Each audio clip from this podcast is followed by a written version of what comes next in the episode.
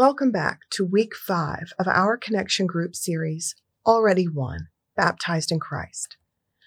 We've been talking about different themes related to our unity in baptism, and this week our theme is Seeing Clearly. Our theme is Seeing Clearly because we see the brokenness of our world and want Jesus to heal it. But there are times when we create barriers between us, and those barriers prevent us from fully experiencing God's healing. We don't always see things clearly, and when our vision is obscured, we miss the point of Christ's teachings. One of our tasks is to live out the transformation that Christ has already accomplished for us. Our video this week features two folks from St. Andrew who you probably already know our own Reverend Jimmy Decker and Chris Darrett, who serves on our creative team.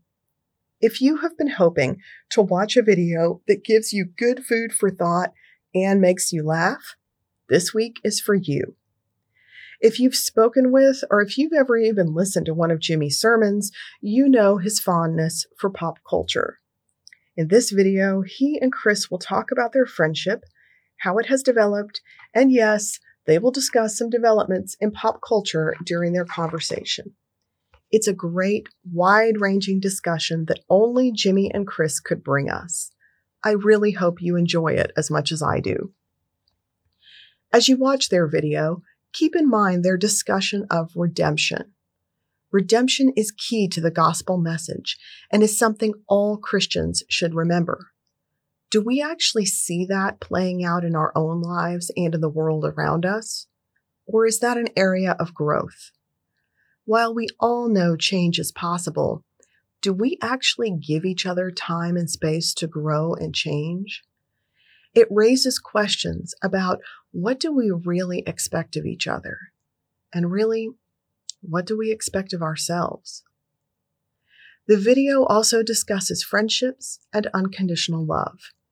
If you have time this week, take a few minutes to discuss your friendships with others and ways in which you have seen unconditional love, either with friends or with family members.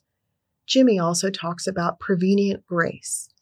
It's a Wesleyan term that refers to the grace that comes before we typically think of it as the grace God gives us before we're even aware of God or can even respond to God. It's a beautiful, powerful gift in our lives. But Jimmy asks the question how can we extend that prevenient grace to each other? Give that some thought as you listen to their discussion. The scripture passages this week are from John chapter 21, verses 15 through 19, and Matthew chapter 27, verses 1 through 8. As Jimmy explains in the video, these two passages show the juxtaposition between Peter and Judas and the different trajectories their lives take. While you may have previously heard both stories before, you've probably never thought about them and compared them to each other in this context.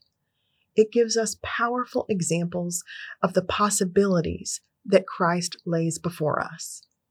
Take some time in your group to talk about the forgiveness and redemption Jesus offers us and what that means about how we should treat others. Next week will be the last week of our Connection Group series. I hope that it has been meaningful for you and has sparked some great conversations in your group.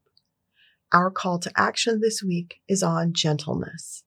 We are all better off when we can be gentle with our neighbors, our friends, and yes, even ourselves. It can open doors for us to accept and give the grace God so freely gives us. My hope is that you will be able to give and receive that grace this week.